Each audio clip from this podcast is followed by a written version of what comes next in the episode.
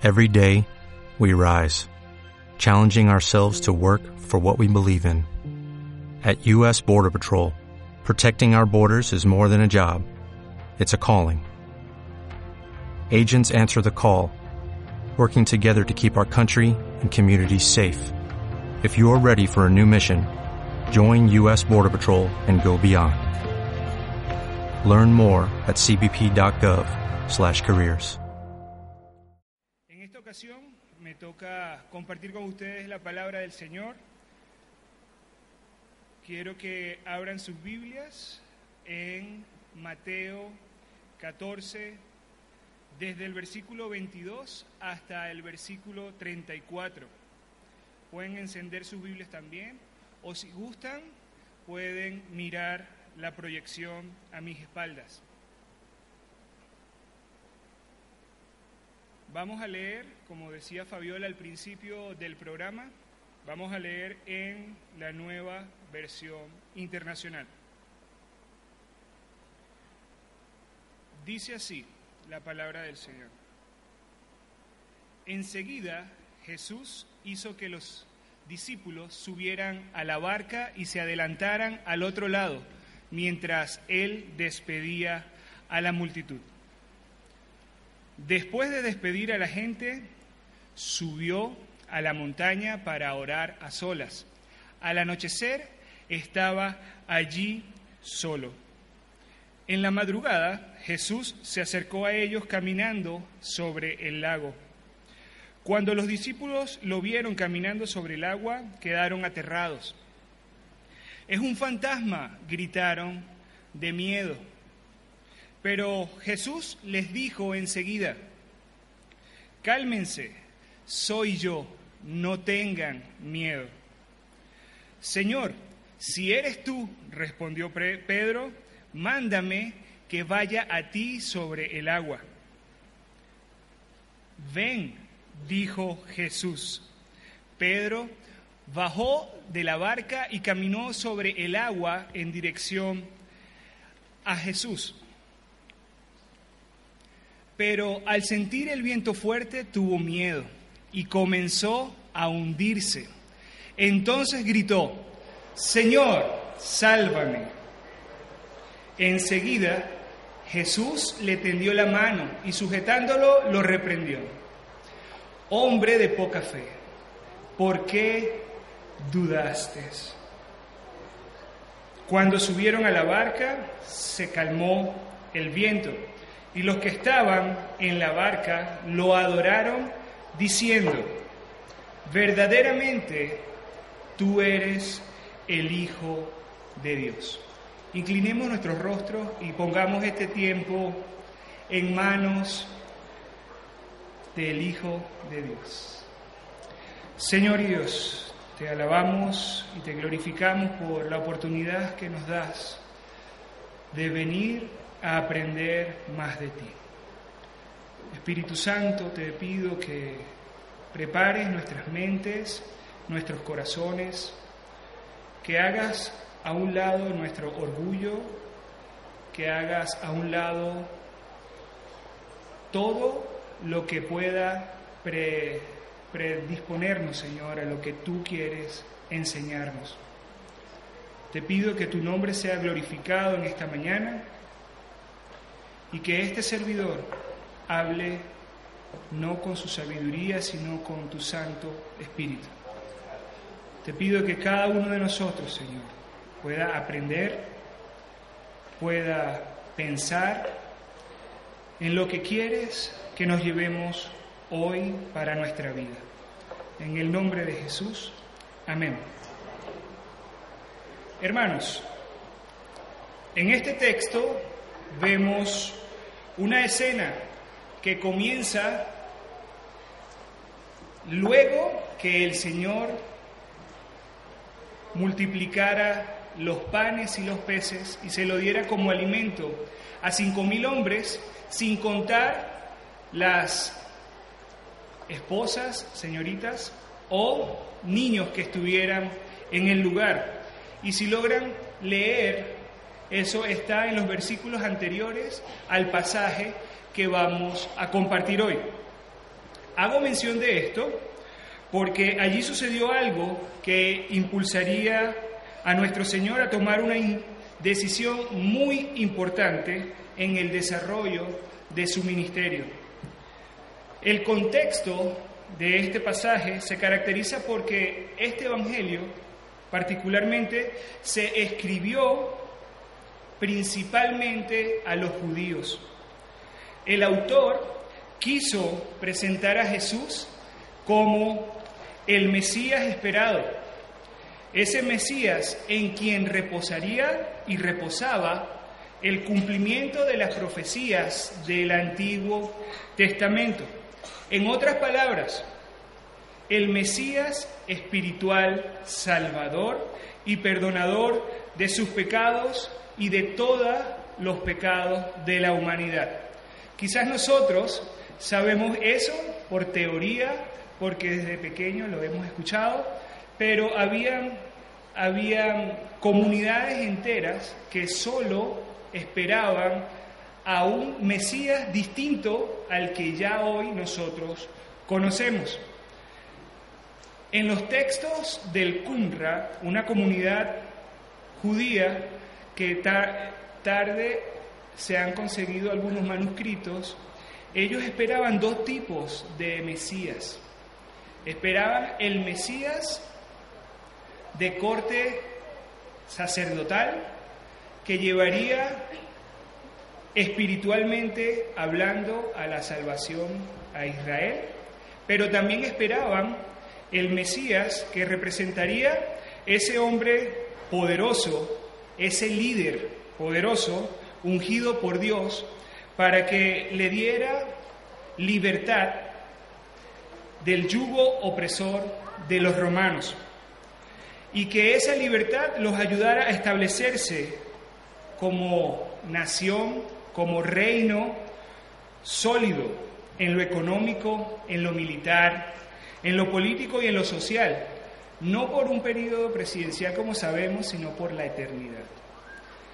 Y en ese sentido quiero que miremos este texto, teniendo en cuenta cómo los judíos de ese momento miraban cualquier comportamiento de cualquier persona que tratara de darle libertad de la situación en que ellos vivían. En los versículos 22 y 23 sucede algo, algo que posiblemente nos llame la atención, y ese algo es lo apresurado que suena la decisión del Señor Jesús en montar a los discípulos en la barca y mandarlos al otro lado del lago. Pero ¿por qué sucedió esto? ¿De dónde podemos pensar que fue una decisión apresurada o quizás una decisión drástica que tomó nuestro Señor Jesús? Para eso yo quiero que leamos por un momento lo que dice el Evangelio de Juan, capítulo 6, versículo 14 y 15. Dice así, al ver la señal que Jesús había realizado, la gente comenzó a decir, en verdad, este es el profeta, el que ha de venir al mundo.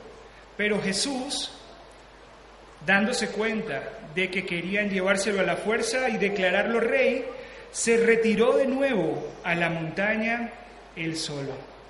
Estamos viendo en otro libro, en otro evangelio, de forma paralela la misma escena, pero nos da un dato importantísimo para comprender el por qué lo apresurado de la decisión de mandar a los discípulos al lago. Tanto así que él se encargó solo de despedir a la multitud. No quiso que lo acompañaran sus discípulos. Obviamente, al ver que los judíos, al ver que sus necesidades de alimento habían sido saciadas, se avivó en ellos la esperanza mesiánica. Por eso, percatándose Jesús de esta intención que era contraria con el propósito de su misión, oportunamente retiró a sus discípulos y se apartó a orar, como ya tenemos conocimiento. Es notoria aquí la importancia que tuvo para Jesús el apartarse a orar. En el momento preciso e indicado. No debía desviarse de la misión o del propósito que él tenía que cumplir. En el Evangelio de Mateo, en donde estamos estudiando, el autor menciona en dos ocasiones solamente que Jesús se apartó a orar. Una la vemos en este pasaje y la otra la vemos en el pasaje a donde él se retiró a orar en el Getsemaní.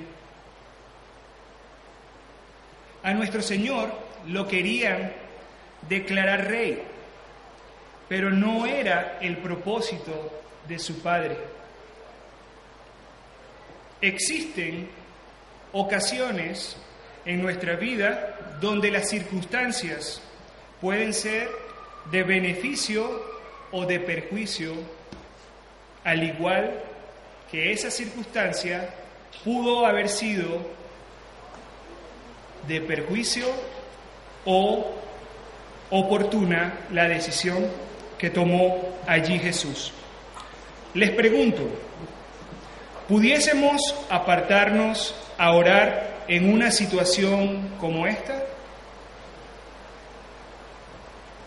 Definitivamente debemos discernir y buscar un tiempo a solas con Dios para seguir adelante sin perder el enfoque de nuestra misión. En los versículos siguientes, en los versículos 25 al 33, nos muestra el clímax de toda la escena y el posterior reconocimiento del Hijo de Dios. En los siguientes versículos vemos que era de madrugada, que ya ellos se habían apartado un buen trecho. La Biblia dice que eran unos cuantos estadios cuando menciona la medida que utilizaban en ese momento. Pero lo cierto es que se apartaron en un lugar a donde era imposible el acceso para cualquier mortal. Y en medio de la noche quedaron aterrados cuando vieron a Jesús acercarse caminando sobre el mar. Pero ¿a quién vieron? ¿Vieron a Jesús? No. Los versículos nos dicen a nosotros, específicamente el versículo 26, que ellos creían que era un fantasma. Y de temor gritaron eso, es un fantasma. Y Jesús le dijo, cálmense, soy yo, no tengan miedo. Pero Pedro quizás dio el paso más valeroso y le respondió al Señor, si eres tú, Señor, permite que vaya a ti sobre el agua. Pero cuando lo hizo, después de haber escuchado un sí, ven a mí, dejó que las circunstancias, el viento, el mar, el miedo que lo embargaba a él y a todos sus compañeros, lo hicieran dudar y hundirse. El Señor lo retó para los internacionales los regañó. Hombre de poca fe, ¿por qué dudaste? cuando subieron al a la barca, no sé cuántos minutos hayan pasado, se calmó todo, se calmó el viento, se calmó el mar. Pero lo que sí es cierto es que todos en la barca lo adoraron diciendo verdaderamente, tú eres el Hijo de Dios. Creo que para todos fue una experiencia aterradora mirar a alguien que caminaba sobre el mar hacia ellos a esa hora. Era la cuarta vigilia, según lo que nos dice el relato bíblico. Más o menos eso era entre las 3 y las 6 de la mañana. El mar y el viento, como ya he sabido, azotaba la barca y el lugar era muy oscuro, quizás hasta tenebroso, porque en la cultura judía era común pensar que en ese lugar habitaban los malos espíritus. La mayoría quedó paralizada por el miedo. Pero qué interesante es mirar que solo Pedro mostró valentía al enfrentar al supuesto fantasma. Ya Jesús había dicho que era él. Pero Pedro, asombrado y quizás no muy convencido, decidió probar su identidad pidiéndole que lo dejara ir a él, mostrando, aparte de la valentía que ya les mencioné, una fe capaz de hacer lo mismo que su Señor. El texto no precisa cuántos pasos logró dar sobre el mar en dirección a Jesús. Pero lo que sí cuenta es que lo hizo. Y para esto se requería de fe y de mucho enfoque. La fe de Pedro, si bien sobresale por encima de sus pares, mostró ser una fe limitada. El fuerte viento causó en él duda. Esta duda no era hacia su Señor, era una duda hacia su capacidad de caminar en el agua. Quiero preguntarles lo siguiente. ¿Existen circunstancias donde el temor y la duda limite nuestra fe o su fe en nuestro Señor Jesús? Nuestra fe puede sobresalir en comparación a los que están a nuestro alrededor. Pero ¿es suficientemente fuerte ante las situaciones adversas? ¿Somos capaces o seríamos capaces de caminar hacia nuestro Señor o al igual que Pedro necesitaríamos un Salvador?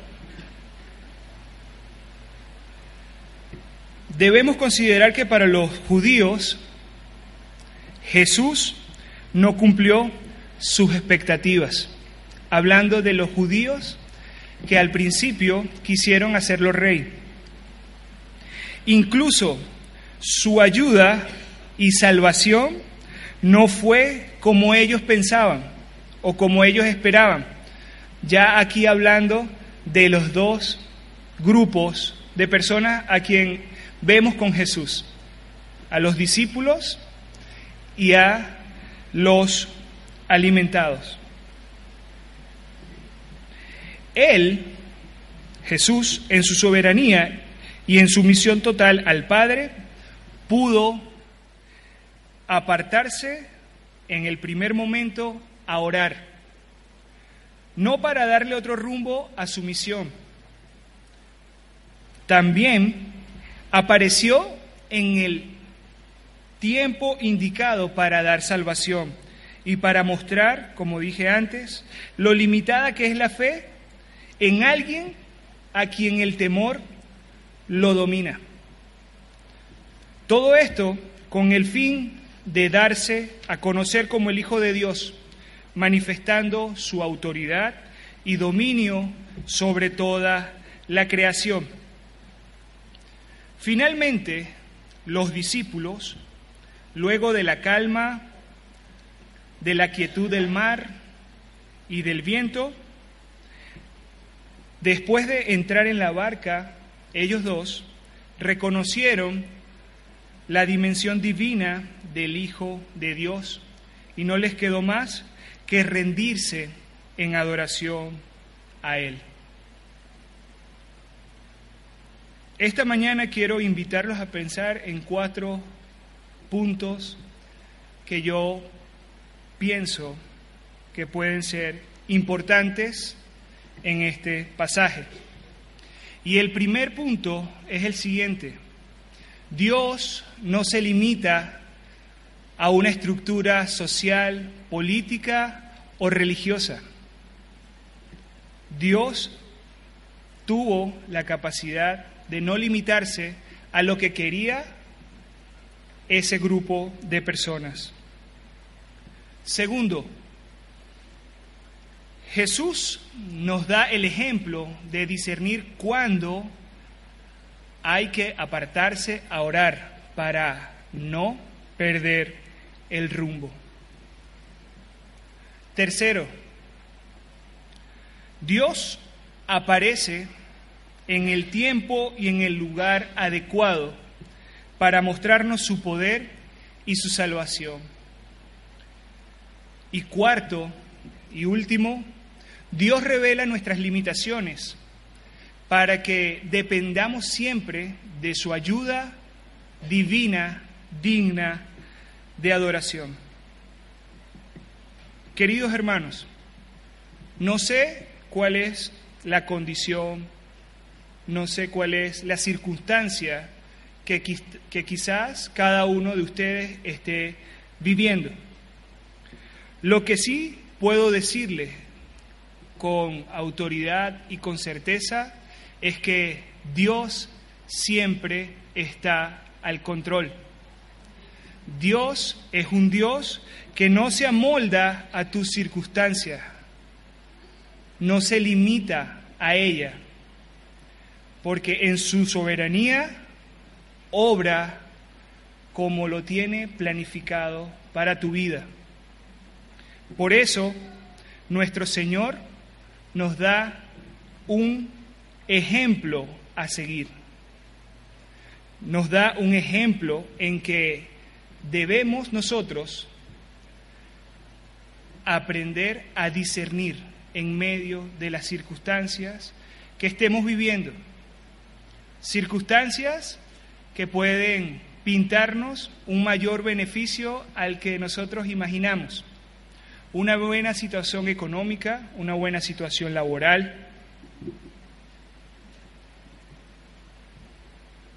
nos puede quizás desviar del rumbo de la misión y del propósito que Dios tiene con nosotros.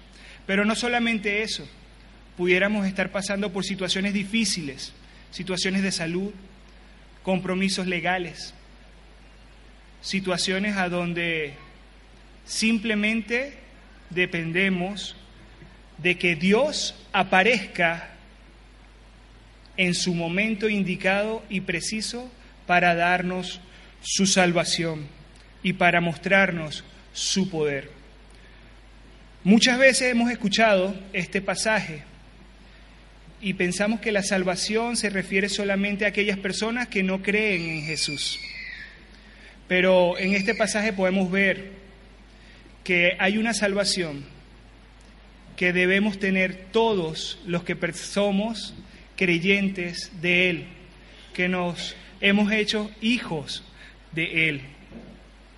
El, el revelar las limitaciones de Pedro nos puede hacer pensar, porque quizás nos hemos acostumbrado a que sabemos mucho de la Biblia, a que tenemos una fe aparentemente firme por costumbres o porque he hecho todos los cursos pero nuestra fe siempre va a ser limitada. ¿Cuándo? ¿En qué momento y en qué circunstancias? Solo cada uno de ustedes lo puede estar viviendo en estos momentos. Lo que sí sé es que a Pedro el viento, la oscuridad, el mar agitado, lo hizo dudar. Y como les había expresado anteriormente, una persona dominada por el viento difícilmente muestra una fe no limitada. Les invito a que inclinen sus rostros en este momento y que puedan, uno, reconocer qué limitaciones tenemos en nuestra fe. Limitaciones que más que un mal son un beneficio porque nos hacen depender de nuestro Señor. ¿Qué situación en tu vida en estos momentos merece clamar por el poder y la salvación de tu Señor? Necesitas que Dios aparezca, pero necesitas que aparezca en el tiempo indicado. Él en su soberanía quiere escucharte pero también quiere decirte que va a actuar con lo mejor que sea para tu vida. Que al igual que a los que estuvieron en la barca los acompañó, a ustedes también y a todos nosotros nos acompañará en cada momento y en cada circunstancia de nuestra vida. Los que nos visitan, los que aún no han dado su paso de fe en creer en el Señor. También tome en consideración rendir tu corazón, tu fe al único Salvador de este mundo.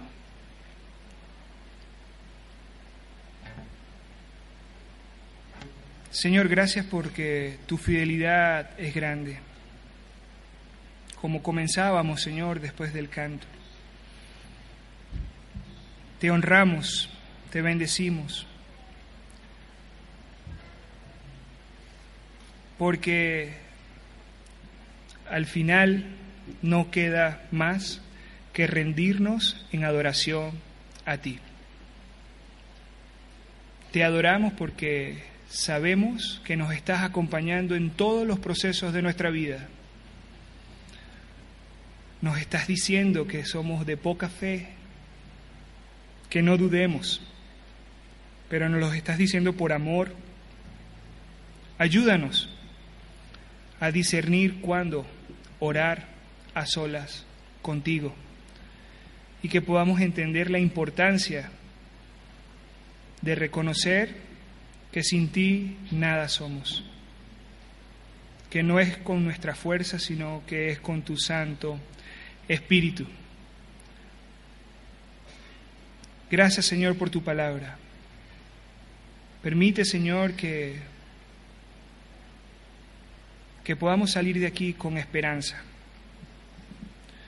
con la verdadera esperanza mesiánica Señor que eres tú, Salvador y Señor de nuestra vida. En el nombre de Jesús. Amén.